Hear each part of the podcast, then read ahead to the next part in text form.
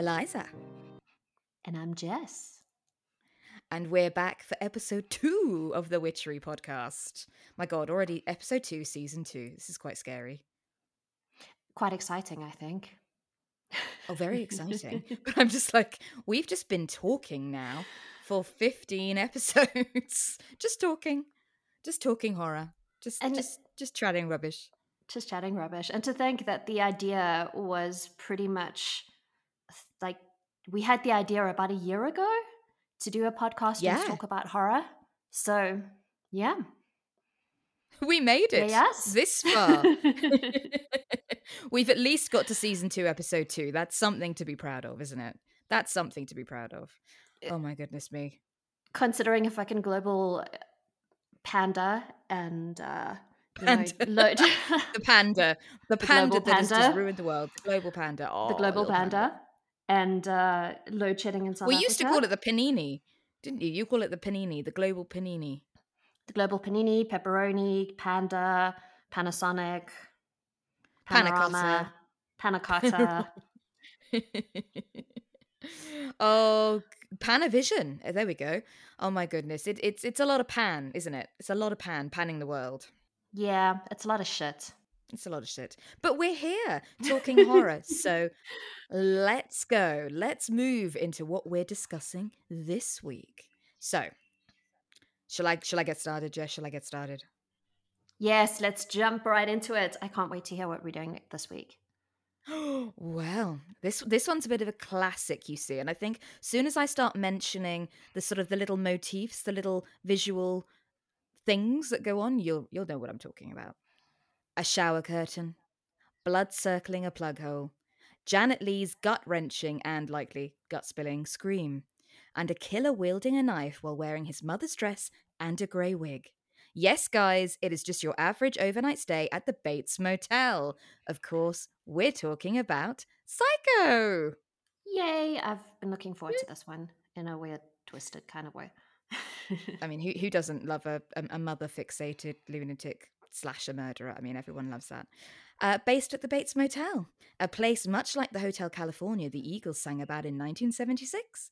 You can check out anytime you like, but you can never leave. Well, yeah, you never leave the Bates Motel if you stay there because you dead, basically. You dead.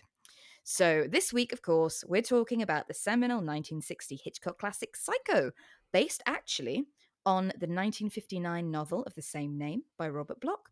So another one like Rosemary's Baby, a book to a film very quickly afterwards. So from Anthony Perkins, I think you all know him by now, his iconic performance, to the Gus Van Sant 90s remake, which we probably won't be talking about. Sorry, Vince Vaughn, that was shockingly bad. Through to the 3-time Emmy-nominated Bates Motel series on A&E. Norman Bates and his Oedipus complex have managed to capture the imagination of horror fans the world over for over 60 years. But did you know that the fictional Norman Bates that we all know and love... I don't know if we can say we love him. We all know him. Did you know that he might not be so fictional after all? Oh, I can't wait to hear this. No. Oh, okay. Yeah. So, I mean, Norman Bates being real, that mother dress and wig wearing lunatic running around chopping up people in a shower, he could be real? Yes, sadly, he could be. So when the film... actually started out life as a book. So the little story, like I said, much like Rosemary's Baby by Robert Bloch, it was written and published in 1959. So Robert Bloch was an American writer and screenwriter. He wrote hundreds of short stories and about 30 novels. He was actually, so you must be quite familiar with H.P. Lovecraft, Jess. A little bit of H.P. Lovecraft. Who isn't? He was one of the youngest members of the Lovecraft Circle. So there was a Lovecraft circle, and he was very much involved. In fact, he was actually a protege of H.P. Lovecraft, who was the first to really encourage his talent. So that's kind of cool. Wow. So, yeah. That's amazing. So H.P. Lovecraft, isn't it? But you kind of see when you either read Psycho, the book, or you see the film, because obviously so many elements of the book are in there, you can kind of see that sort of slightly slightly spooky, eerie, supernatural vibe, even though it is very much a slasher movie. The first of the slasher movies, actually. But yeah, it's got that vibe. But anyway, so he was into sort of cosmic horror and things like that. But he later started writing crime and pure horror stories, dealing with more of a psychological approach. So he wrote for pulp magazines like Weird Tales, and he was a contributor to science fiction fanzines and fandom in general. And actually, this is interesting because this feeds into the film. In 2008, the Library of America actually selected an essay that Robert Bloch wrote called The Shambles of Ed Gein. Ed Gein? Ed Gein? I'm going to say Ed Gein. It's Ed Gein. Ed Gein. Ed Gein, which he wrote in 1962, for inclusion in its 2-century retrospective of American true crime. Now, the reason I mention this is that Ed Gein may in fact feature in the podcast today, but we'll get to that. But Robert Bloch was kind of fascinated by him.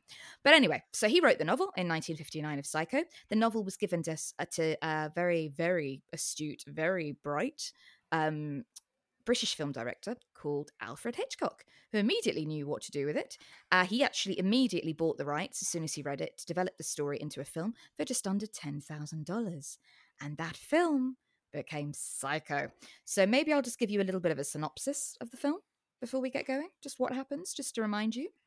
What do you think, Jess? Do you need a reminder? I think we definitely need a reminder. Plus, you know, it's always fun to talk about films. Yeah, why not? So, during a little bit of an afternoon tryst, a real estate secretary called Marion and her boyfriend Sam talk about not being able to get married, and she's a bit angry with him, and you know, he's in debt, and basically he's a complete loser. If you've seen this film, I don't know, he's like the worst character in it. It should be Norman Bates. I think it's actually this guy. He's awful. But she's pretty pissed off with him, and I wouldn't blame her, because let's face it, sometimes guys, men are crap. Not all of you, but you know, sometimes you are. But maybe I shouldn't say that. Sorry guys, we love you all. But Marion is a bit pissed off with him, and she returns to work and decides, because they can't get married because they're broke, she's got to steal some money. So she steals $40,000, which is entrusted to her as a deposit at the bank, and drives over to Sam's house in California. But en route, she quickly has to trade her car to sort of avoid suspicion and avoid this patrol officer who's after her. So on her way over to Sam's, she stops for the night at somewhere called the Bates Motel, which is located off a main highway. She meets Norman Bates, who's sort of a very, very shy, very, very sweet, but slightly sort of strange young man who runs the hotel. So she hears that as he's sort of checking her in, he has to run back to the house, and she can hear that he's having an argument with somebody, sounds like his mother, about Marion being there. So she's like, oh, maybe I shouldn't be here. But Norman returns. He brings her some food and apologizes for his mother's outburst, and basically starts telling her about his hobby, which is being a taxidermist. I mean, that is going to completely make you feel comfortable, staying at a hotel with somebody who's obsessed with taxidermy. Talks about his mother's illness, and that, you know, he's feeling a little bit trapped, and that he might want to escape the situation he's in. Anyway, Marion's like, okay, fine, thanks for the food, see you later. But as she is basically sort of getting into the shower, trying to have a nice relaxed night in the hotel, suddenly a shadowy figure appears, stabbing her to death in the shower, creating that very famous shower scene. Soon afterwards, Norman's anguished voice is heard screaming, yelling, "Mother, mother, oh God, blood, blood." And he has to clean up the murder scene. So, of course, we're all thinking, oh my goodness, Norman's mother has killed Marion. But it's an interesting thing, because Marion is straight away in the film, you think she's the protagonist. So you think you're going to be with her throughout it. And Norman Bates is just this secondary character. But within, what, about 15 minutes, she's gone, and you're left with Norman Bates. But anyway, so he has to clean everything up in the hotel, and he sinks Marion's car in a swamp. So Marion's sister arrives going like, where the hell is my sister? Goes to see Sam. And neither of them know where she is. So they get a private investigator to try and find her. And he actually manages to hunt down the Bates Motel and finds out she spent a night there. So he goes to question Norman, who's very nervous and very odd, because he's a little bit of a strange one. And he's immediately, this private investigator, suspicious about what Norman has done. So when he finds out that Marion spoke to Norman's mother, the private investigator's like, I want to see your mother. But Norman's like, nope, you're not meeting my mother. So the private investigator goes back to Marion's sister Leela and to Sam, her boyfriend, and says, there's something going on there. Something going on with this mother. I'm going to... He calls them both. He says, there's something going on with this mother. I'm going to try and find out what's going on. But as he does, of course, he emerges. He goes into the house, and what emerges to stab him but a shadowy figure again, and he dies. So far, Marion dead and the private investigator. When Sam and Leela don't hear any more from the private investigator, they get quite suspicious. So Sam goes to the hotel. And as he looks at the hotel, he sees this sort of like shadowy figure in the house, and he thinks, oh, maybe that's the mother again. So freaking out, he calls the local sheriff, who actually tells him that Norman's mother died in a murder-suicide pact 10 years earlier. So they're like, what? That doesn't make any sense. Yeah. Exactly. So the sheriff's like, the private investigator has lied to you. There's no mother there. He's probably just getting your money and running. Like, you can't trust these people. So Sam and Leela go to the hotel, and they try and distract Norman while Leela goes and sneaks into the house to find out what on earth is going on. So she goes into the house. Norman realizes what's going on and basically knocks Sam out and runs into the house after Leela. But as Leela's in there, she goes into the fruit cellar and discovers Norman's mother's mummified body, a very famous scene. She looks quite horrific. Leela screams, and Norman emerges wearing his mother's clothes and a wig, enters the room and tries to stab her. Sam appears, though, and manages to subdue him. Then the police arrive, and it's kind of like everyone, they're all saving the day. But a psychiatrist, in one of the worst scenes in the film, the only bad scene in the film, explains in a lot of exposition dump, basically, that a very jealous Norman murdered his mother and her lover 10 years earlier. He mummified his mother's corpse and began treating it as if she was still alive. He then recreated his mother in his mind as an alternate personality, a jealous and possessive woman who basically... was very jealous of any woman that came near Norman. When Norman is attracted to a woman, Mother takes over. He'd already murdered 2 other young women before Marion, and the private investigator was killed to hide his mother's crime. The psychiatrist basically concludes that Mother has now completely taken over Norman's personality. And at the very end, you see Norman Bates sitting in the jail cell. He gives a little wry smile, and you see a flash of the mother's skull on his face. Yeah, and then they retrieve Marion's car from the swamp, and that's the film. So that's the film. A little bit screwy. But it is, brilliant. But it's fantastic. It is brilliant, especially if you just think of all the themes that come through. And like you said, the fact that you think that the protagonist is, you're going to be with her for the entire film, but 15 minutes in, she's dead. Like, well, what you at it's least... bizarre. Yeah, it's so many twists, so many turns. It's just such a well-told story. It's an amazing story, and it has that. Now, this is the thing, so I'm sure you're all aware of, but before 1960, before Psycho, there was sort of a haze code of what you could and couldn't do in movies, and this film basically broke it. So the shower scene obviously became infamous because it was so gory. We'll talk about what actually created the gore later, but and seeing a woman basically naked in the shower, pretty much naked in the shower, being stabbed to death, hadn't really been seen in a mainstream film, in a very popular film like that before. But Hitchcock broke that code, and it was basically the first slasher film. So without Psycho, we probably wouldn't have Scream and all of the other slashers that we love. That's true. It was groundbreaking for so many reasons, not just from the storytelling aspect, but because, like you said, the slasher aspect. Yeah. It's a good movie. Spawned... It's a great movie. I mean, it's a classic. It's one of Hitchcock's classics. As we said before, it's been remade into this terrible Gus Van Sant film we won't talk about, and of course Bates Motel, which is a great series with Vera Farmiga. And I've forgotten the name of the lead actor. He's also in The Good Doctor. Very good actor. What is his name? He's very good playing Norman. Oh my goodness! I'm so sorry, young man who plays Norman. You're very good. I've forgotten your name. I'm going to Google it in the meantime. Let me check IMDb. Yay! Jess and Google. Well, we have to remember Vera, because Vera is just the best. Come on, the Conjuring Queen, Vera Farmiga. Anyway, so Bloch wrote 2 more sequels. So he wrote Psycho 2 in 1982 and Psycho House in 1990. So after the film was released, it became a big success, and Anthony Perkins became kind of the figurehead for all crazy killers. Those 2 books came out But in Psycho 2, you've got Norman Bates escaping the asylum disguised as a nun, making his way to Hollywood. Interesting storyline. And then in Psycho House, the murders begin again when the Bates Motel is reopened as a tourist attraction. So there was also a fourth installment titled Robert Bloch's Psycho Sanitarium, which wasn't written by Robert Bloch because he'd passed away in 2016. It was written in 2016 by, he hadn't passed away in 2016, sorry. The book was written in 2016 by Chet Williamson. And it's set between the events of the original novel and Psycho 2, recounting the events which took place in the state hospital for the criminally insane, where Norman Bates was a patient. So that's what happened on the literary side. Psycho carried on.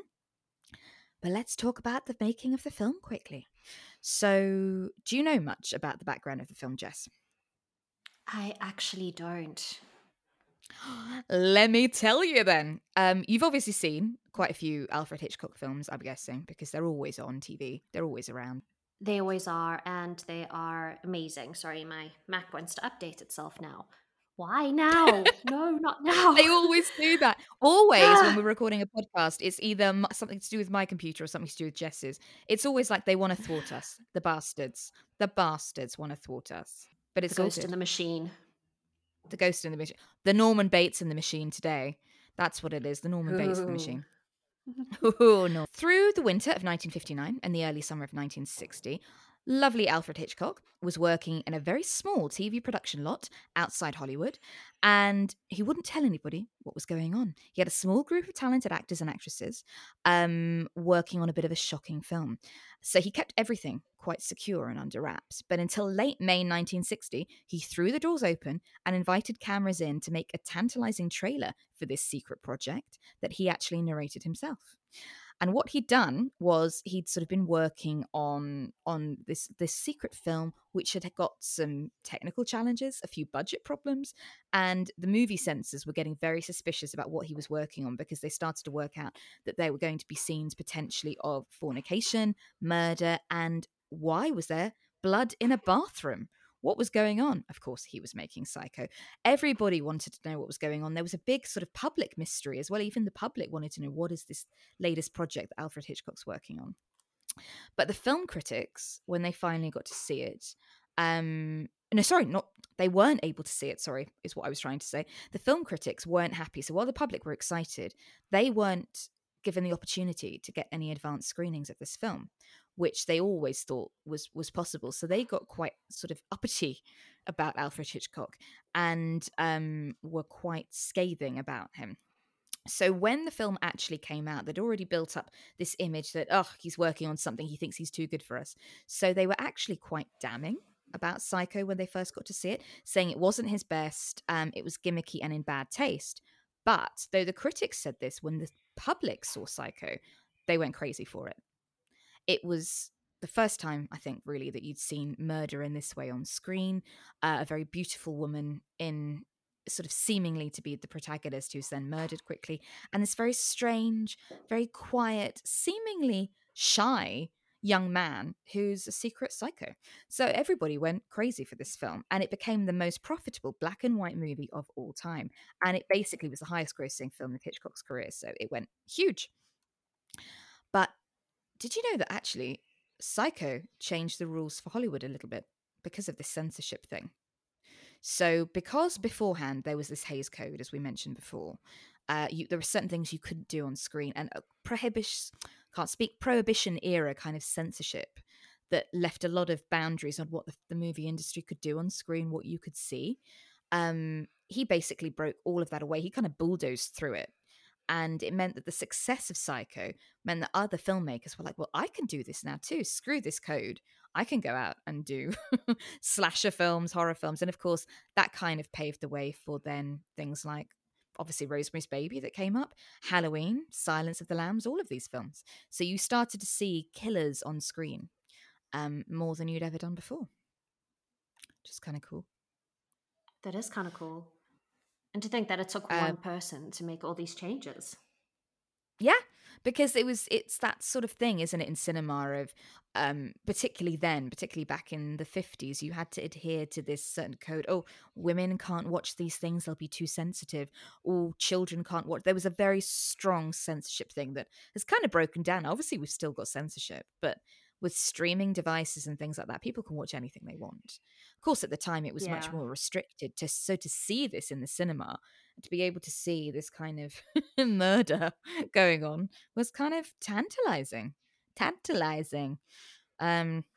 Psycho became a massive hit, dominated the theaters for all of the rest of 1960, and it kind of became like a defining event of the 60s, like Rosemary's Baby did in many ways, challenging taboos about sex and violence. And yeah, all it did was it just it started from this secret little project going on a lot in Hollywood that Alfred Hitchcock wouldn't let people near.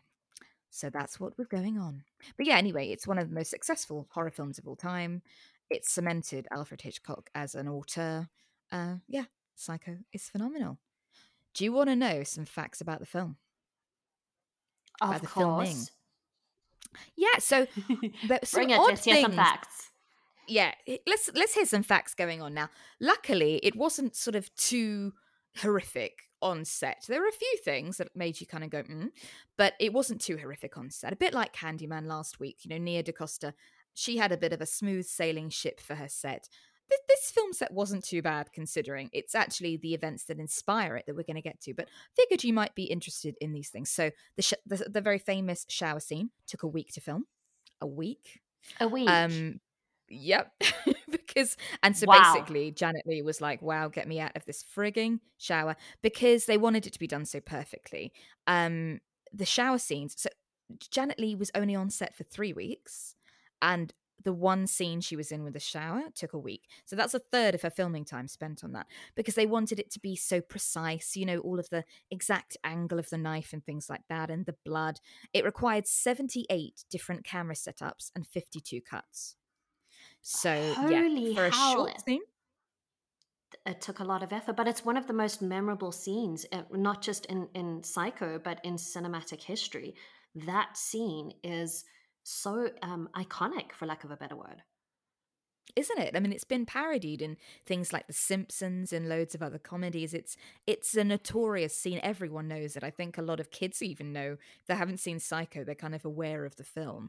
People know where this scene comes from. And actually, 78 different camera setups and 52 cuts. That actually became 7852, a documentary all about the shower scene, which we'll talk about later on. But yeah, it was a very, very famous part of film history. The shower scene took a week to film. Hitchcock actually deferred his salary to get the movie made, so it was made on a budget of just $806,947 $1,000 basically, and Hitchcock said, I want to make this film properly, so he deferred his fee. He was going to get $250,000 as a salary, and instead accepted 60% of the movie's box office profits, which actually was great for him. So Paramount, who made it, thought, it's going to be a failure. Like, he's not going to make anything from this. So yeah, he ended up with $15 million for his gamble. So instead of $250,000, he got $15 million. I'd rather take the $15 million. Thank you very much. And do you know what that would be worth today? A gamble that paid off. And do you know what that would be worth today? $130 million. He made $130 million effectively dollars from Psycho.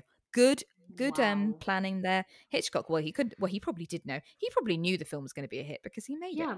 So exactly. Yeah. That's one way to back yourself. Exactly. Walt Disney refused to let Hitchcock film at Disneyland after he saw Psycho. He was like, what? He said it was disgusting. He was so appalled by it. Hitchcock wanted to make a movie in Disneyland with Ernest Lehman, who he wrote North by Northwest with. Walt Disney was like, absolutely no way. The film is disgusting. I'm not letting you near it. Not letting you near my baby. So they gave up on the film. It was going to be something sort of set in Disneyland and then shifting to a location on a cruise ship, but they couldn't do that afterwards, so it didn't happen. The infamous shower scene, the blood that was used, do you know what they used for blood? This is awesome. No idea. Chocolate syrup. because it's black and white. They could use it. The best consistency, he tried lots of different things out, Hitchcock, and the best thing on camera to look like blood was Bosco chocolate syrup. That's insane. Yep. So if you're watching Psycho and you suddenly get a craving for a hot fudge sundae, you will know why. It's because Bosco chocolate syrup makes the blood in the film. I have a craving for a hot chocolate sundae now. Thank you very much. I know, so do I, and it's only like 9:49 in the morning for me. And I'm like, I could eat a sundae. I could do this. Breakfast of champions. What are you talking about? Breakfast of champions. So Anthony Perkins, lovely actor who played Norman Bates, refused to talk about the movie for years after it's released. So of course he's going to be always known as Norman Bates. Poor old Anthony, but you can't say he isn't typecast by that, wasn't typecast by it, but what a role to be typecast by. Yeah. Phenomenal role. And he was amazing in it. But he's always going to be associated with Psycho. And unfortunately, of course, that then meant he was typecast for years after Psycho's released. He couldn't get, though he was very handsome, you know, he was in that prime of his life, very young man to get lots of leading man roles. He didn't get those dashing leading man roles because everyone saw him as Norman Bates. So he then wouldn't talk about the film afterwards because he was kind of quite angry about it. But years later, particularly by 1983, when he actually reprised the role for Psycho 2, he was more comfortable. But sort of during the 60s and 70s, it was the time when his career really should have gone stratospheric and everyone just thought he was Norman Bates. Oh. Poor Anthony. Did you know that Alfred Hitchcock has a cameo in Psycho? I did know that. I just can't remember the cameo. He basically turns up 7 minutes into the film as a man wearing a cowboy hat outside Marion's office. You know, when she goes to steal the money and then has to go off on a crime spree and then hide and then gets murdered by Norman Bates. Yeah, outside her office, he's wearing a cowboy hat. So you can scan him and see him. He's actually, Hitchcock was in 40 out of his 52 surviving films. He had a cameo in, which is great. I mean, that is great. Why not? Why not? He made it. He's got every right. Exactly. This is funny. Oh, Jess, this is funny. It's the first major American film to feature a flushing toilet. Seriously. It's American sensibilities. Exactly. So the screenwriter, Joseph Stefano, was absolutely hell-bent, and I love this, he just was so determined. He wanted to have a movie featuring a flushing toilet to accentuate the film's sense of realism, despite the fact that no American film had ever done so before. So he thought, you know, we need some realism here. You're going to have a flushing toilet. So Hitchcock, of course, always one to try new things, went, yeah, great, let's do this. But he said it's got to be a condition that you make this an organic part of the story. We can't just throw it in for no reason. So he wrote the scene where Marion counts the stolen money and flushes the paper down the toilet. So when she's stolen the $40,000, it makes it a vital part of the story. So you get to see the flushing of the toilet because the paper's going down. So yeah, but apparently it was shocking to audiences of the time. So of course, you know, a murder's not bad enough. You need a flushing toilet as well to shock you. But yeah, people were a bit shocked by a flushing loo. Wow. It's quite funny. I mean, are you scared of flushing toilets? I mean, I suppose it depends what's in them, whether you're scared or not. But yeah, interesting. For people to be so horrified by seeing a flushing bog. Have you heard of Pinky Pinky? No. It's a South African. It's a South African urban legend. Please tell us. So no, I want to know it now. If you're in a toilet, you'll say Pinky Pinky a few times, and then like this. I can't remember the exact thing. But yeah, basically, it's a monster that comes up through the toilet to get you, kind of like Bloody Mary but from the toilet. I can't remember the exact story. I'll find it and I'll send it your way. There is a movie on Showmax. That's like Candyman, called Pinky Pinky. Yeah, there's a movie. Like there's a movie on Showmax. Can you find if there's a true story behind Pinky Pinky so we can feature it on the podcast? That is insane. So in South Africa, you have a toilet monster. We have a toilet monster. Yes, like Candyman in the loo. Yeah. Wow. Instead of saying it into a mirror, say it on the toilet. That's amazing. So, yeah, flushing toilets apparently scary. I don't know. I'm babbling. I'll do some research. Oh, I love it. Sorry, I love that. Pinky Pinky. Guys, this is going to be the new thing now. Pinky Pinky. You're learning more from Psycho to Pinky Pinky. Oh my goodness me. I'm now scared about going to the bathroom. I'm like, what if I say Pinky Pinky just to kind of, you know, self-sabotage myself? Something happens.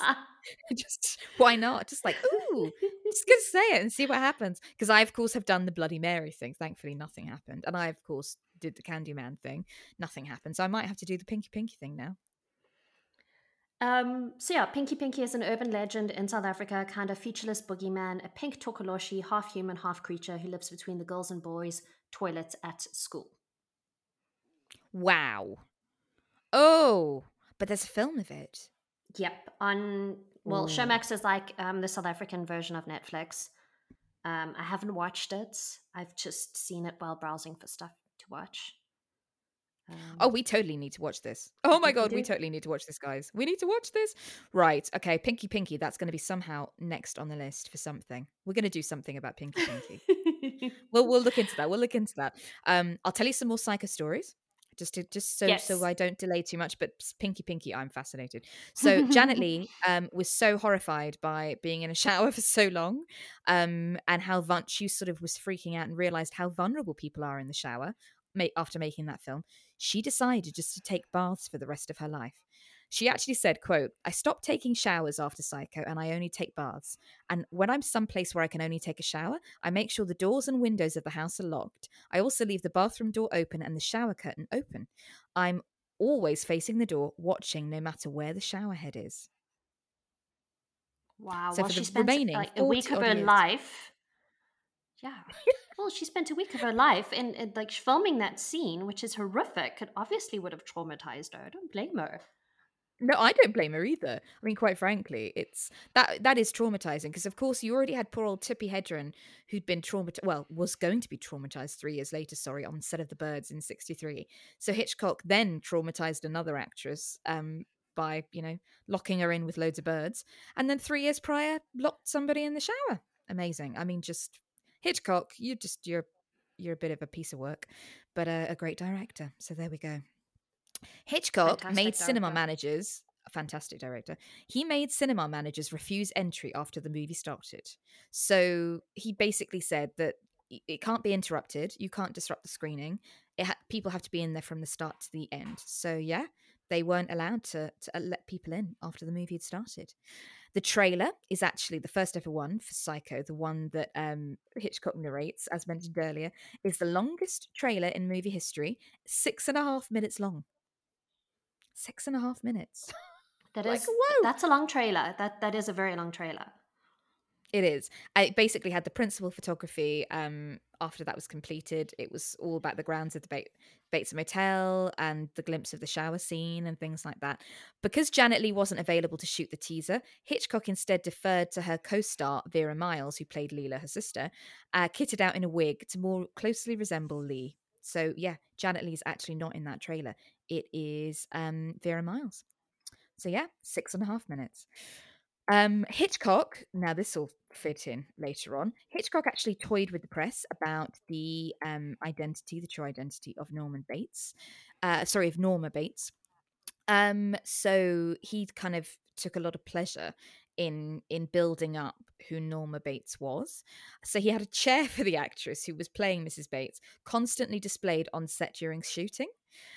So it meant that sort of the people on set already were spreading rumors about who was playing Norma Bates. He started saying that all these actresses would be playing her, like Dame Judith Anderson and all these other women that he was casting for the role. He was making out, you know, it's this big character that she's the killer. And of course, we find out at the end she isn't. It's a skeleton. But he toyed all the way through, as it wasn't till people actually sat down and watched the movie when it first premiered. Everyone assumed some big actress was playing Norma Bates, was playing the mother. But she wasn't. That's fantastic. I love that. I love the fact that he toyed with people for so long. Yeah. He was just saying, oh, this actress has won the part. Oh, actually, no, we're going to go with this actress instead. So everyone's like, oh, wow. Great. Okay, this is cool. Then it's like a skeleton at the end, an emaciated corpse. Brilliant. So Hitchcock. Now, Hitchcock was the first to troll. He was the first one trolling the censors. So basically, of course, the Hays Code, which was you can't have bare breasts, you can't have genitals, you can't have murder on screen, this code that was going on in film beforehand. The Hays office objected to Psycho, of course, because, you know, it's crazy, and to the brief presence of Janet Leigh's breasts in the final cut of the film. Hitchcock was like, yep, I'm going to get one over on you guys. So he was told he couldn't have this, that you couldn't have, you know, any nakedness in this film. So he waited and sent the same print of the movie back to the office, the one that had already been rejected. So, you know, you can't have boobs. He sent it back to the office a few days later without making any edits whatsoever to the film. The censors obviously didn't bother watching it, being like, oh, he made our edits, great. And they passed it. So he was like, yeah, I'll make your changes. Definitely. Yeah, I'll do all your changes. And he sent it back. And your changes have been made. It's done. No. I promise. Exactly. And actually, Janet Leigh was not naked in the film. So it was actually the risque shots were performed by Playboy cover girl Marley Renfro. So it wasn't Janet Leigh.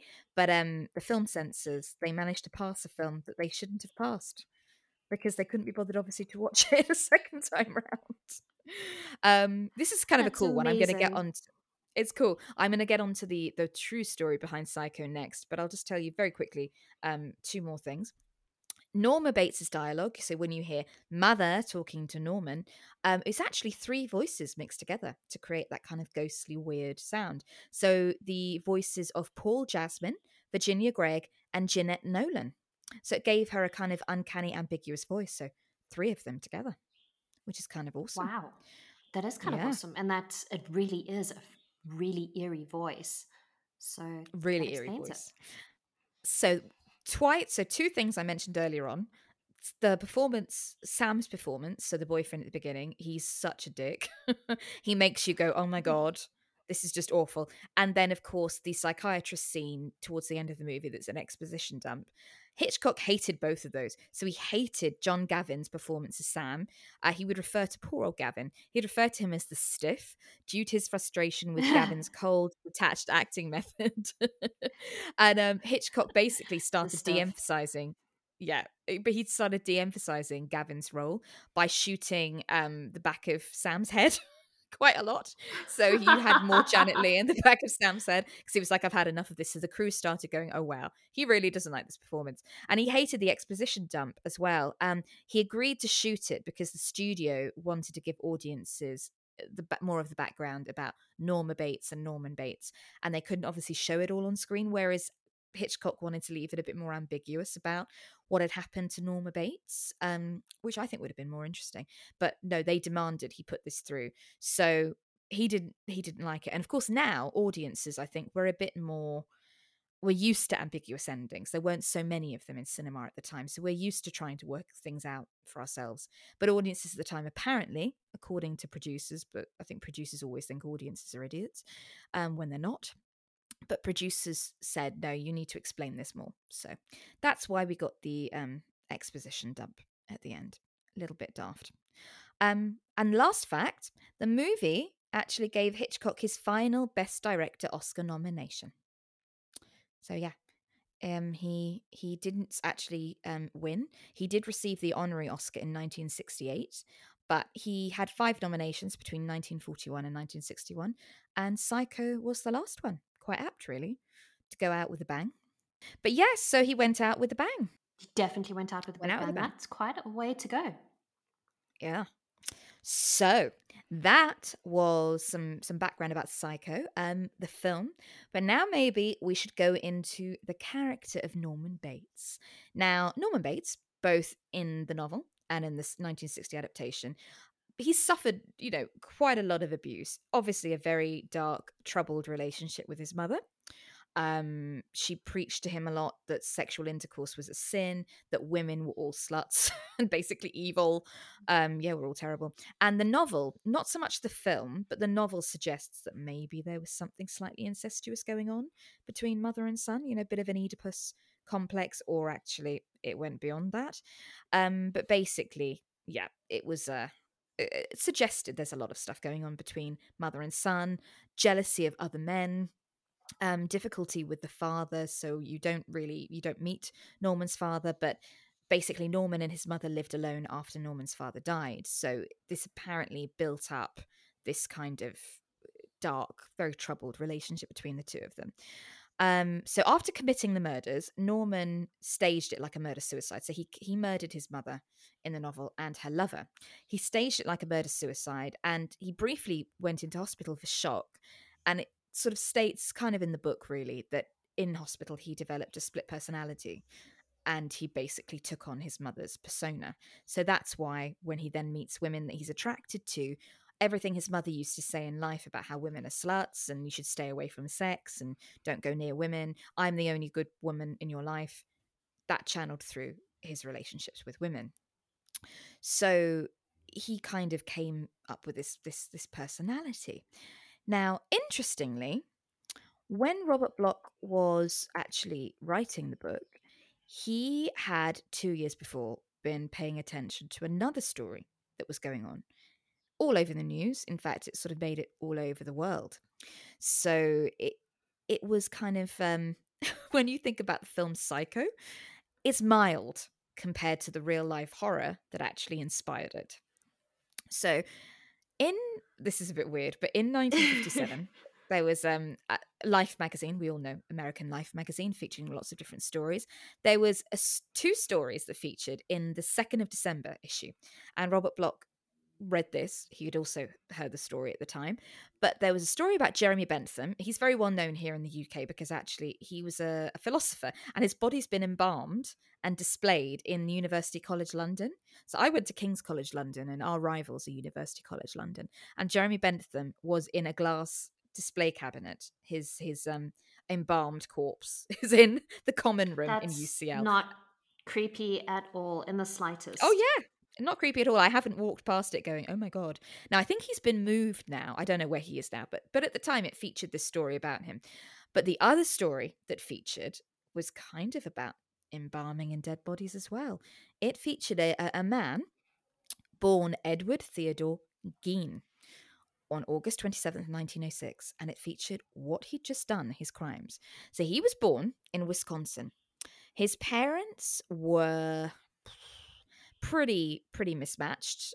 He was quite a vulnerable young boy, and it's a bit like when you listen to things like about serial killers, like the Morbid podcast and stuff, and you hear about someone's history and you think, oh, poor kid. When you hear about Ed Gein, you think, wow, he did grow up in a very dysfunctional household, poor kid. But then what he does and the crimes that are then featured in Life magazine that Robert Bloch then decided to write about, you don't feel so sorry for him. But it's and that's kind the of thing though, is that you can, yeah, but like that's the thing though, is that you can feel sympathy for the child, but that doesn't excuse what the adult did. This is it exactly. And so Ed Gein, the child, was brought up with his father George, who was an alcoholic, and that meant that he largely had a better relationship with his mother Augusta, because he would kind of cling to her because he had no relationship with his father. So Augusta, his mother, was a religious fanatic. She was very, very oppressive to him and his brother Henry, who was his older brother. They were very close together, so they bonded together very well. But no matter how close they were, it couldn't really sort of, they couldn't really get away from this matriarch who is puritanical. She really ridiculed her kids, mocked and shamed them for every little thing they did, saying they were ungodly, they were awful. She ruled the home with an iron fist. She was very, very, very stern. Very conservative look on life. She would regularly preach about sin, carnal desire and lust to Ed Gein and his brother Henry, while the father was off in a drunken state. She apparently said to them that she was an innocent woman, she was a good woman, but other women weren't. Who does that sound like? So Ed Gein already was growing up in this household. They all moved in to Plainfield, Wisconsin in 1915. Ed Gein was actually only 9 when they moved to a desolate farmland, and he then rarely left that farm for any reason other than to go to school. So he was very much with his mother all the time. So everything that she would say really became ingrained in him. When he was 34, he was still living at home in 1940. His father died. And Henry was still at home as well. So they started picking up the slack and kind of trying to look after the farm and get some odd jobs and things like that to support the mother, because the mother was very, very stern with them, even in her older age. And she demanded things, so they would have to kind of work for her. Otherwise, they would get her wrath, basically. So in 1944, an accident took place, a bizarre accident, where Ed Gein and his brother Henry were burning brush on the family farm, and the blaze apparently grew to such an uncontrollable proportion that Henry died. So in 1944, it ended up just being Ed and his mother left on the farm after Henry's death. But it's only after Ed's crimes, which we are about to go into, were discovered years later, that people went, hold on, did Henry really die by accident in this blaze? Ed was apparently close to his brother. Shit. Yeah, but there are now rumours, did he actually murder his brother? Was it something to do with the relationship with his mother? No one really knows. No one will ever know. But there are rumours now that actually his brother didn't die of an accident. He didn't die in an accident. So it meant that he and his mother became even more intertwined. He rarely ever went out. He had no friends, completely devoted to his mother. He never dated anybody. I don't even think we'd know whether he'd ever had sex or anything. Like, we don't even need to think about that. But basically, he was very, very under his mother's thumb. He kind of went off the rails a bit a year later when his mother died, Augusta died. He lived alone in this large house that had been his family home. He kept his mother's room spotless and untouched, presumably in an effort to repress the fact that she died. So the rest of the house was completely neglected. Now, guys, you can actually look up the crime scene photos of the Gein house. I've never seen anything like it. There are piles of rubbish everywhere. I mean, absolute pitch black walls from dirt and windows, just filthy. But the one room that stayed as it was his mother's room. But he'd started during this time, so he became very isolated, and he started sort of fostering this interest in anatomy. He got lots of books on the subject. He would pile up furniture, nondescript items through the house. The house was a mess, and he was reading all these anatomy books. This was not a healthy lifestyle. But at the same time, as he was sort of psychologically breaking down, several Plainfield residents started going missing. Now, one of them was a woman called Mary Hogan, who had actually owned somewhere called the Pine Grown Tavern, which is probably the only establishment that Ed Gein visited in town. So everyone knew him as a very quiet man, but and this was probably the only place he might have ever popped to. He didn't really socialise or do anything. But yeah, Mary Hogan, who ran it, disappeared without a trace, never to be found. Now, what people didn't realise at the time what was going on was he was developing interest in anatomy. He'd started digging up corpses late at night. That is not at all creepy or anything like that. But it's what he does to the corpses that is just gross. We're going to get to that. He would start digging them up and taking them home to play with. So he was reading magazines like something called Startling Detective, which was kind of like a pulp fiction magazine. And he was reading all these tales of cannibalism in the South Seas. So he'd take these corpses home and he was like, oh, I'm going to have fun with this. He would strip off the face and the scalp from each skull, taking care to preserve the skin with oils. And he would actually pad it out, like the features of the face and the scalp, with rolled up newspaper. And he'd hang the faces on the walls of his home to be worn later as masks.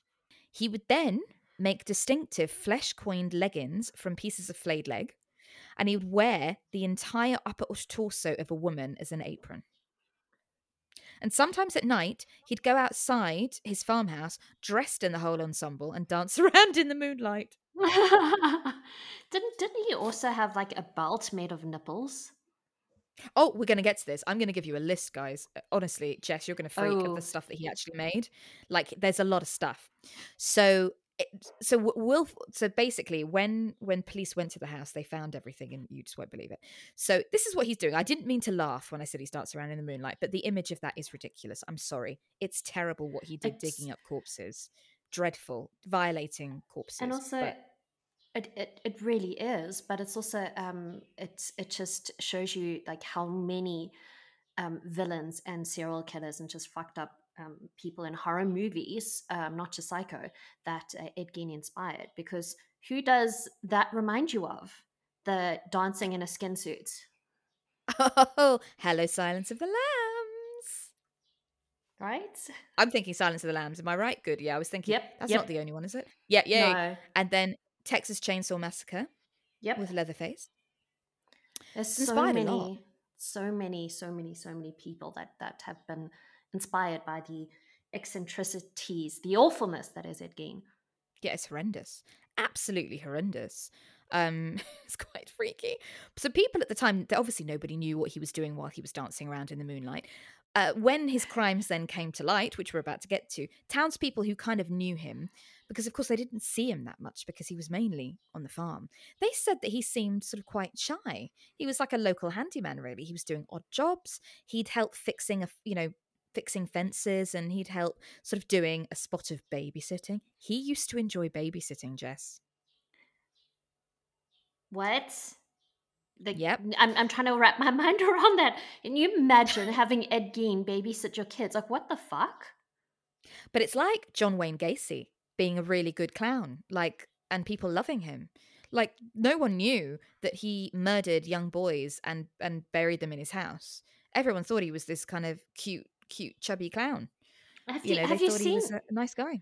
Until you actually see photos of him in his full clown getup. I mean, he was a pretty scary looking clown.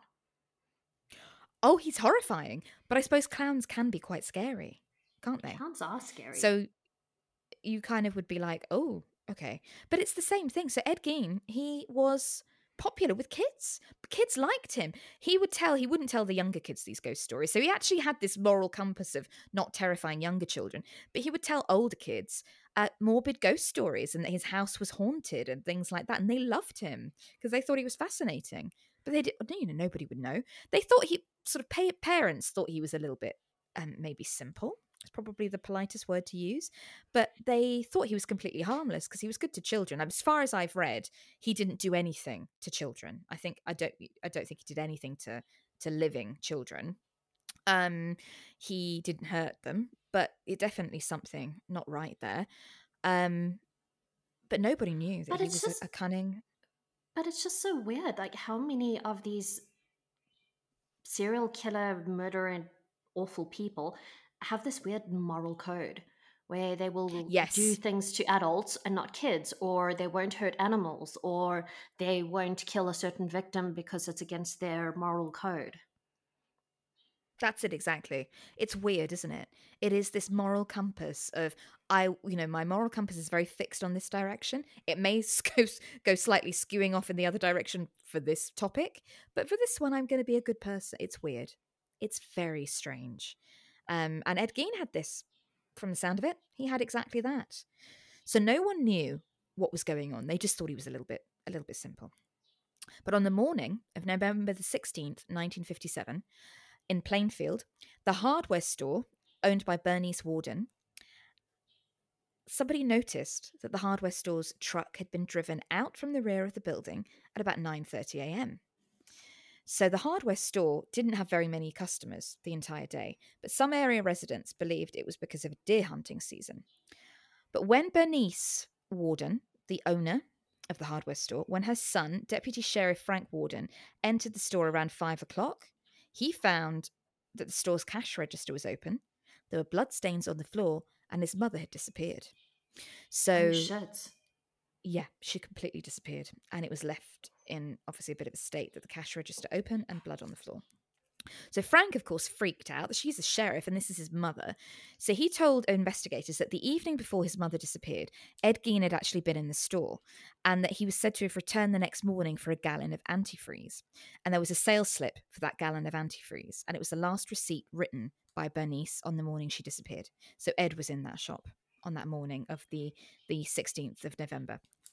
The evening of the same day, Ed Gein was arrested at West Plainfield grocery store. So they caught him very quickly within a few hours of Frank realizing that his mother was missing.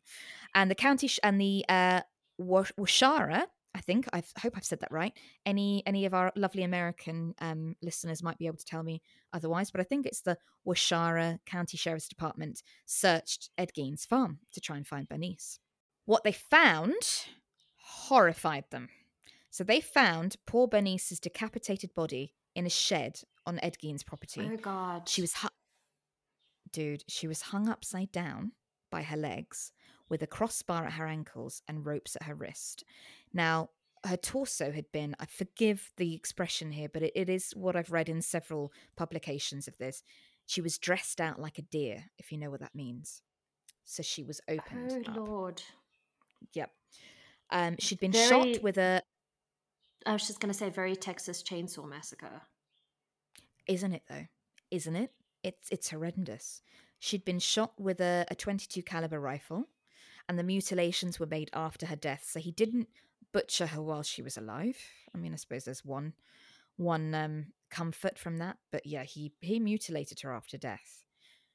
Do you want to hear the list of what the authorities found in this house? Let's hear it. It's extensive.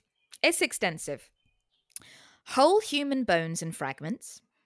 A wastebasket made of human skin. Human skin covering several chair seats. Skulls on the bedposts of Ed Gein's bed. Female skulls, some with the top sawn off, used as bowls. Some of them were used as bowls, like for food and shit. A corset made from a female torso, skinned from the shoulders to the waist. Leggings, like we mentioned before, made from human leg skin. Masks made from the skin of female heads. Now, did we tell you not that Mary Hogan had disappeared? They found Mary Hogan's face mask in a paper bag. Oh, good They Lord. Found Mary Hogan's skull in a box, so they knew that he killed her. They found Bernice Warden's entire head in a burlap sack, her heart in a plastic bag, which was put in front of Gein's potbelly stove, so they were thinking, like, was he going to cook it? This is horrible. 9 vaginas found in a shoebox. 9 vaginas in a shoebox. I mean, it's ridiculous. A young girl's dress and the vulvas of 2 females judged to have been about 15 years old. That's horrible. Fuck's sakes. Yep. Now, as you mentioned, Jess, as Jess mentioned before, a belt made from female human nipples. I mean, just... There's so much here that you could just be like, the fuck. 4 noses, a pair of lips on a window shade drawstring. Lips. A pair of lips used for a drawstring for a window shade. That's insane. A lampshade made from the skin of a human face, and fingernails from female fingers that had been pulled off. So you can imagine how these poor sheriff's department crew felt going into this house. You think it's bad enough that you're going in to find a dead woman, and then you find all of this as well. House of fucking horrors. This is, I mean, no one could dream this up. Of course, this is why now movies and books and things have used Ed Gein as a blueprint, because this shit's real. You couldn't dream this up. This has to come from reality, because you couldn't imagine it. I wish you could see the look on my face, because I've watched all the Ed Gein documentaries, and I've seen the photos of the house and everything, but every time just hearing the list of shit, it's still a shock. So I wish that you could see my face right now. I'm sure my jaw hit the floor. I'm picturing it, Jess. Got a beautiful face. I'm picturing it. Especially that shoebox. Why? The lampshade of the face? Shoebox of vaginas or vulva, a vulva. It's just bizarre. It's and then to do that to... The thing I have is, obviously he didn't hurt children when they were alive that we know of. But the fact, it's terrible digging up women and men and things. There's something about digging up young girls though that puts an extra appalling slant on it. It's like young women and children. But that's the thing, though. I mean, he was doing the whole grave robbing thing for how many years? Like, how long before he actually started murdering people? So before he started murdering young girls? This is the thing. This is it, because it builds, doesn't it? They get a taste for it. He'd already started murdering women, and several people disappeared, never to be found. So there are other people that just disappeared, that people sort of just gone missing or run off, that could easily have been Ed Gein's victims, and people won't know, because at the time's forensics, etc., it's harder to determine. So we know that Mary Hogan was definitely one of his victims, and of course Bernice, but others we don't know. So when he was questioned, oh, actually, just to let you know, all those artifacts that were found, so all of the human skin things, they were photographed at the state crime laboratory because they needed them, obviously, for evidence, and then decently disposed of because, of course, they didn't feel it was right to hold on to them as evidence in that way. I mean, it's pretty grotesque, and it's terrible because they are people's bodies. It's corpses violated. It's terrible. Funnily enough, we've actually got, not funnily enough, that's the wrong terminology. We've got a case, I don't know, Jess, if you've heard about it over here at the moment, of a man in the UK. He's been found to, not only did he murder two young women in the 1980s, he raped and murdered them. He's been found to have violated at least over 100 corpses in a mortuary that he worked at as an electrician. It's a court case going on at the moment. Fuck?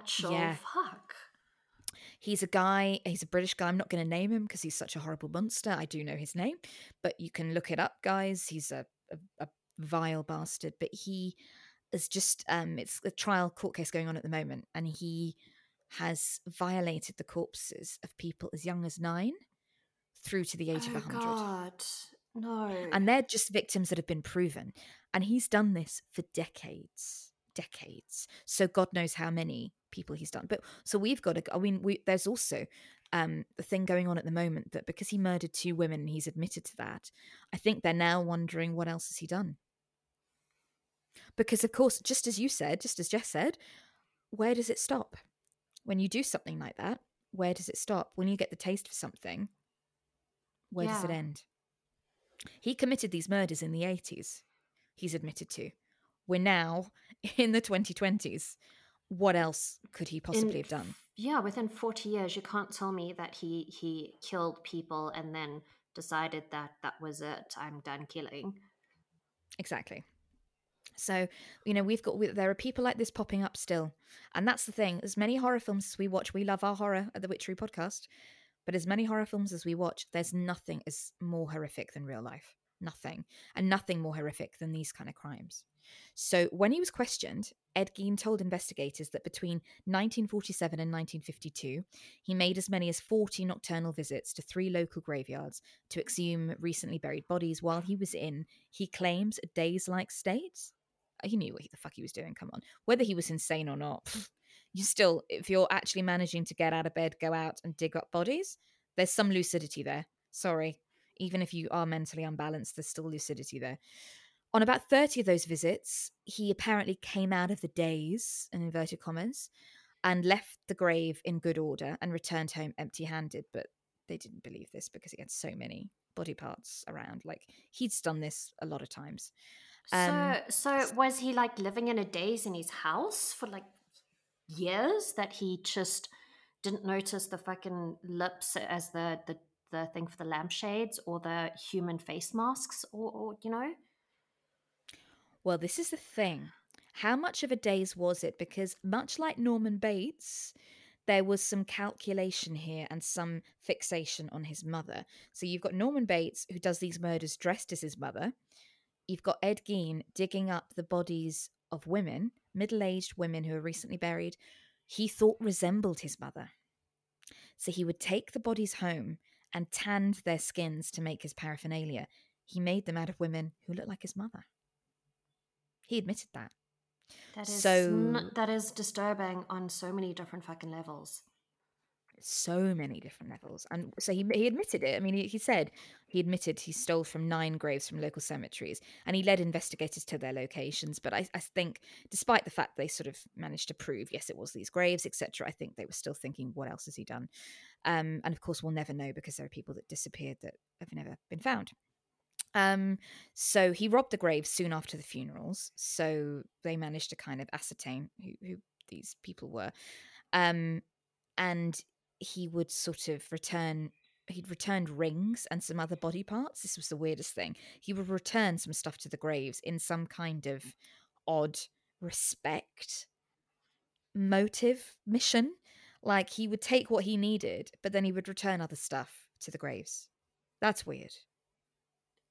It's just, twisted. Again, this, we're talking about the moral compass. Like you said, you know, Jess, it's the moral thing of you'll do some things, but you won't do other things. Yeah, it's just weird and twisted and, you know, slightly fucked up. If we want to get into fucked up, here is some more Norman Bates-esque Gein moments for you. Soon after his mother's death, taking these body parts, Gein began to create a woman's suit that he would become his mother in. He could become his own mother. He would crawl into her skin, literally.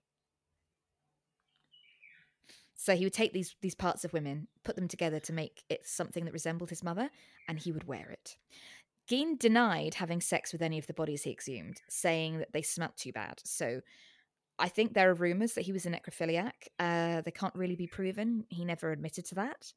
But he admitted to eventually the shooting death of Mary Hogan, the tavern owner, who was missing from 1954. And of course, then they found her head in the house in 1957.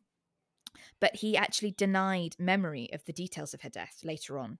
But at the time, he admitted to her murder, and he admitted to Bernice's murder. So a 16-year-old family friend, really, who was sort of friends of Ed Gein, though he didn't really have friends that were kind of on good, you know, good polite terms, babysitting, all that stuff, who attended ball games and movies with him, reported that Ed Gein kept shrunken heads in his house. Now, Gein had said that he got these relics from the Philippines. They were sent by a cousin who'd served on the islands during World War II. So this kid would be like, oh, you've got shrunken heads in your house. They weren't from the Philippines. They weren't these war paraphernalia, which is still disgusting and terrible, by the way, guys. But they were actually the corpses that he'd been digging up. He'd peeled off the faces and the masks and put them around his house. So people saw this shit when they went into his house.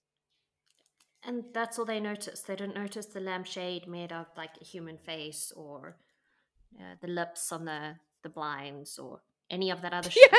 Or the faces any on the wall. Shit. Yeah, the nipples, you know, nipple belts. The chair made of human skin. Him dancing around in the moonlight, dressed up in skin. Yeah, no, apparently they didn't. But anyway, so this was seen. So, of course, everyone was pretty pissed off, particularly the sheriff's department with Ed Gein. So he was assaulted by a sheriff, one of the I can't pronounce this. I'm so sorry to my American friends. Washara County Sheriff Art Schley. Assaulted Gein by banging his head and his face into a brick wall. I mean, can you blame him? After his initial confession was ruled inadmissible because of that. So because his initial confession to the murders happened around the time that Art bashed his head into a wall, it was like, nah, we can't take this seriously now. Yeah. So I think many who knew that sheriff said that he was completely traumatized by what he was dealing with Ed Gein's crimes. I can't blame him. I would be. I'd probably want to kill Ed Gein myself. And so because of the fear of having to testify and stuff, he died of heart failure, this poor sheriff, a few years later in 1968, aged only 43, just before Ed Gein's trial. They said because he was so traumatized because of everything he'd heard and the assault and everything, he died of heart failure. They think it probably killed him. So one of his friends said he was a victim of Ed Gein as surely as if he'd been butchered. Jeez.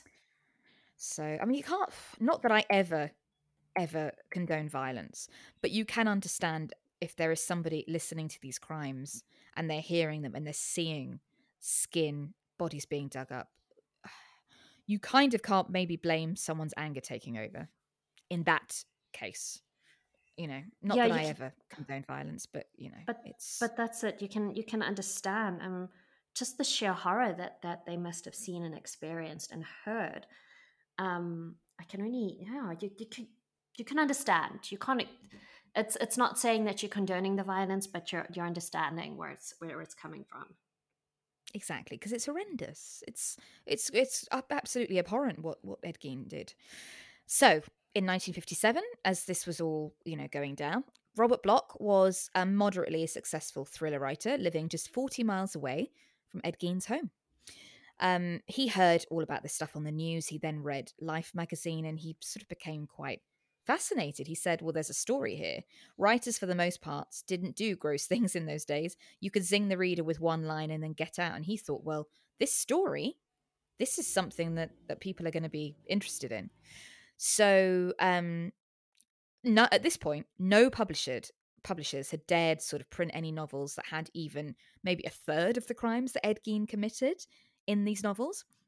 So Bloch was like, okay, I can't write a book about Ed Gein, but I can use this basis for a character.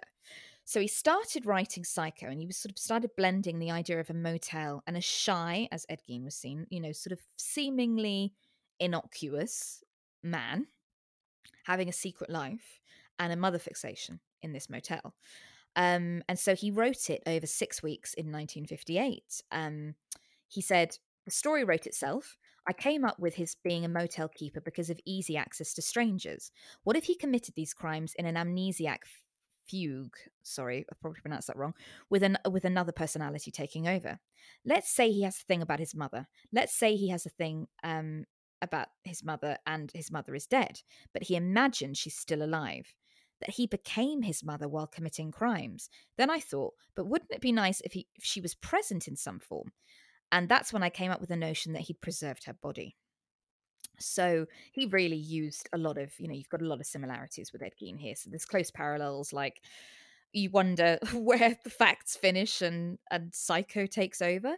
So there's no evidence that Ed Gein disturbed his own mother's grave, by the way, nor that he practiced taxidermy like Norman Bates did. But of course, Norman Bates practicing taxidermy is kind of a more innocent version of what Ed Gein did, really, with body parts.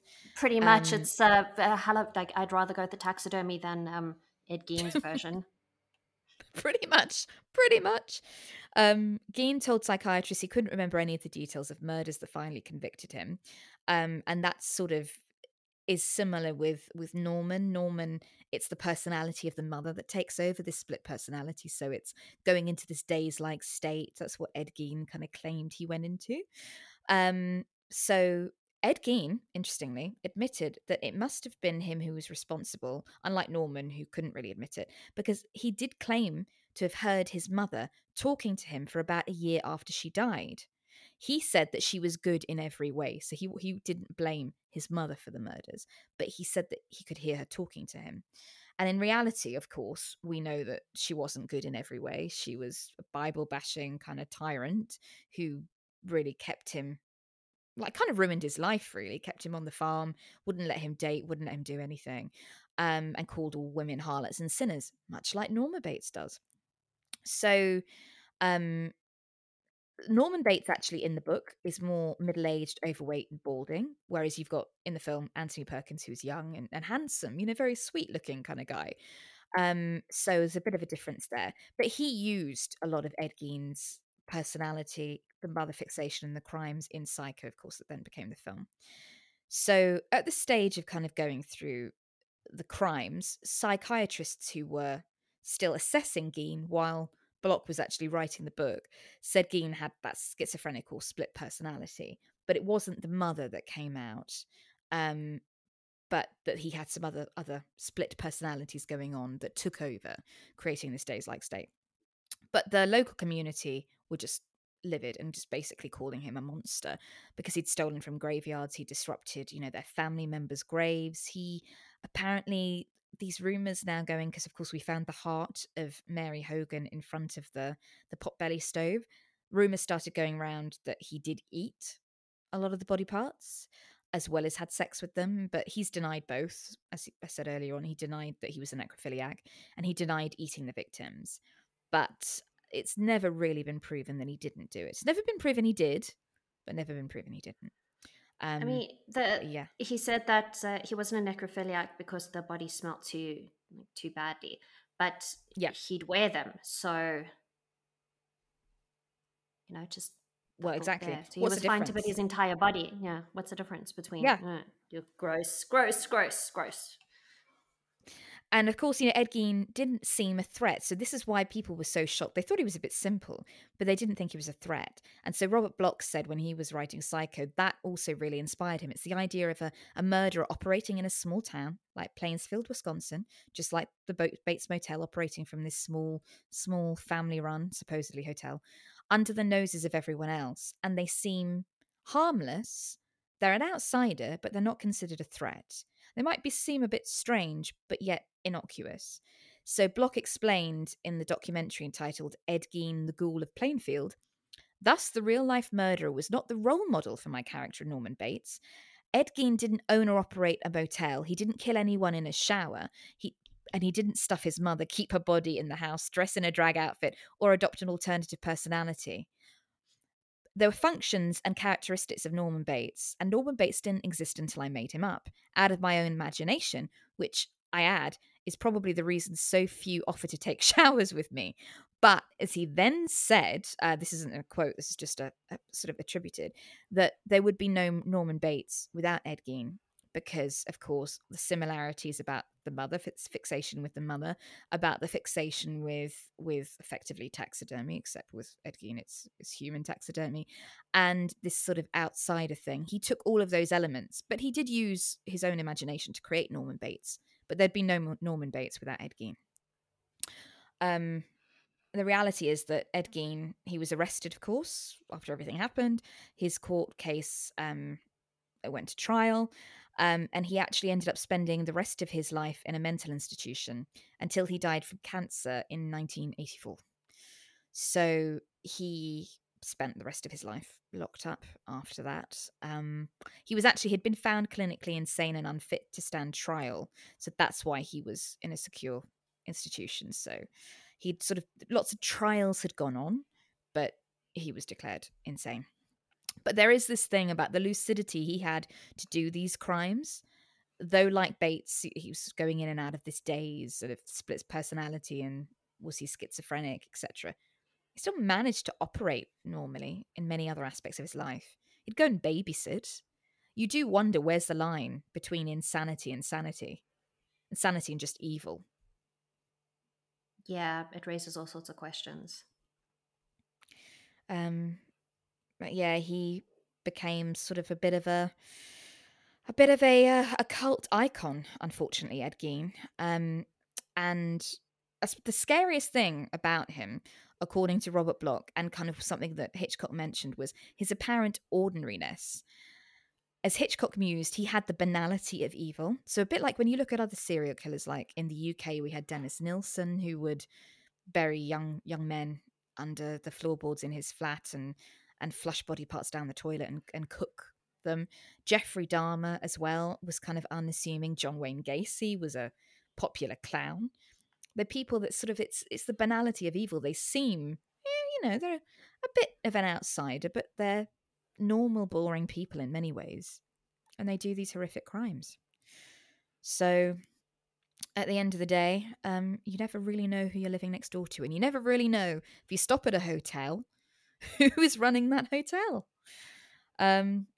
It's pretty horrendous. So despite being demolished, thrill seekers and tourists flock to the site of Ed Gein's secluded home. You can actually see images of it. So if you go on the internet and have a look at Ed Gein's arrest, there's arrest footage of him. There's footage of the house on the day that he's arrested. So you see photos of what a state it's in. And then later on, you can see images of the house that's been totally demolished. And in 1958, the car that was used to transport his exhumed corpses was sold to a carnival owner called Bunny Gibbons. And Gibbons charged 25 cents per photo with the ghoul car. So you could go and have your photo taken with Ed Gein's car, which is pretty macabre and gross. Ed Gein's grave on the family lot became a bit of a tourist haven, which is quite grotesque. People would actually chip away his gravestone, and eventually it was completely vandalized and then stolen entirely in the year 2000. So what is wrong with people? Exactly. What is wrong with people? So that is the story, guys, of Psycho, based on the crimes of Ed Gein. Not entirely Norman Bates, Ed Gein copy, but a huge basis for the character of Norman Bates. Just wow. And influenced Robert Bloch at the time. Just Ed Gein is a whole bunch of fucked upness. He is. Just he is indeed.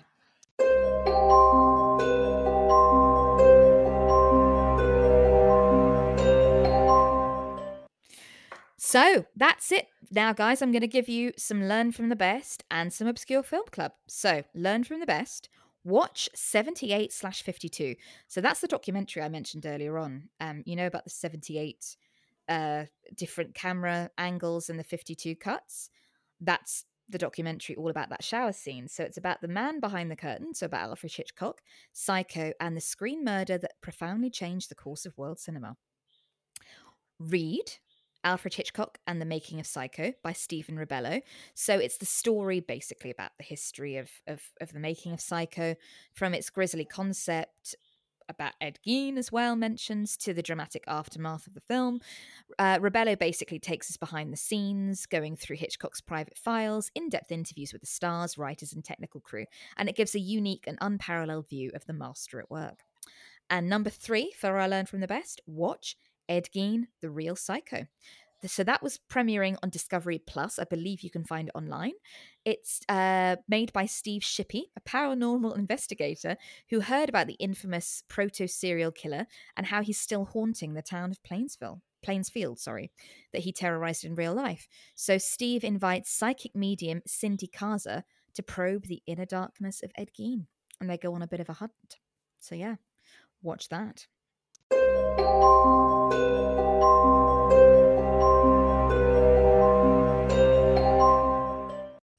Our Obscure Film Club got 4 films for you. Number 1, you got to have a Hitchcock classic as well. One that came out 3 years. You have to, don't you? Come on. Mm-hmm. Go for one that came out 3 years later in 1963. Try The Birds. So about a wealthy San Francisco socialite who pursues a potential boyfriend to a small northern California town that slowly takes a turn for the bizarre when birds of all kinds suddenly begin to attack people. Stars, of course, Tippi Hedren, and it's based on the Daphne du Maurier story. Number 2, watch Orphan from 2009. You've seen Orphan, haven't you, Jess? I have. It's a brilliant film. A married couple with a rocky past. Oh, sorry, what were you going to say? I was going to say it's completely twisted and fucked up and I love it. It's brilliant. A married couple with a rocky past adopt 9-year-old Esther to fill the void created by a recently stillborn baby. It's very sad. However, Esther is not quite who she seems. So like Norman Bates, not exactly what you expect, and things get crazy. Number 3, Audition. Brilliant Japanese film from 1999. A widower takes an offer to screen girls at a special audition, arranged for him by a friend to find him a new wife. But when he falls for the sweet and gentle Asami, he soon discovers she's not who she appears to be after all. So it's another, ooh, they're not who you think they are. That film's amazing. Have you seen Audition? I haven't. It's on my list. It's one of my favorites. I saw it as a kid, as a younger person, and it's pretty horrific, but I love it. It's a brilliant film. And number 4, Secret Window from 2004, starring Johnny Depp, based on a Stephen King story. Mort Rainey, a writer just emerging from a painful divorce from his ex-wife, funnily enough, is stalked at his remote lake house by a psychotic stranger and would-be writer who claims that Rainey has stolen his best story idea. But as Rainey endeavours to prove his innocence, he begins to question his own sanity. So all these films kind of has something to do with people not being who they say they are, or not seeming to be who they are.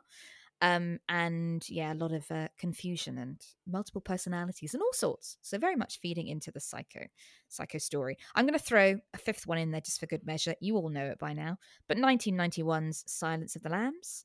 We all know Buffalo Bill has kind of a lot of origins in Ed Gein, but also other murderers like Ted Bundy and Ed Kempner. So he's obsessed with female human flesh and making suits out of his victims' skins, which is pretty much a direct nod to Ed Gein. So try those ones out for size, but just don't put any dead skin on. Please don't put any skin on. Please don't. Or don't flay any dead bodies.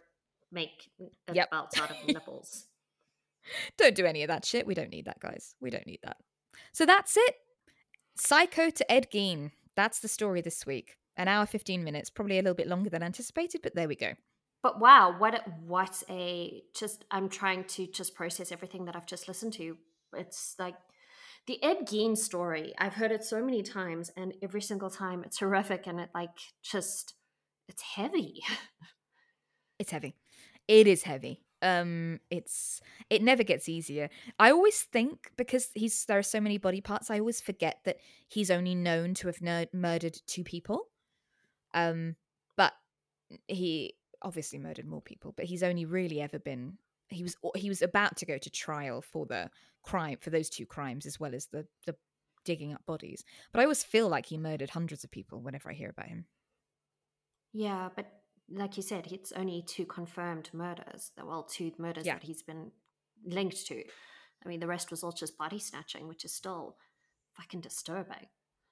It's horrendous. Horrendous, guys. Horrendous. But that's the story. Thank you so much for listening to me babble, Jess. And everybody. Thank you for taking us all through that, E. That was quite the ride. Quite the ride indeed. Just don't stop at any motels, guys. During this week, the next few weeks, don't do it. Don't do it to yourselves. You know, we've got to be keeping our wits about us. You don't know who you're dealing with. That's the scary thing about Psycho, and that's the thing about some of those serial killers like Ed Gein. You don't really know what's going on. Yeah, you don't know who you can trust, and you don't know people. It's just a reminder of how fucked up people can be. And I definitely need to go watch some Gilmore Girls now as a bit of a palate cleanser. I know. Wow. I feel the same. I'm like, can I put some Schitt's Creek on? Might have to do some Schitt's Creek, because just got to have a bit of David making me laugh. Bit of David and Moira. I think I need it. Good plan. Schitt's Creek's always a good plan. So that's it. Thanks for listening, guys. Another episode coming your way next week. Thanks for listening, and have a good day, heathens. Good day, heathens, or good night, depending on when you're listening. Bye, everybody. Bye.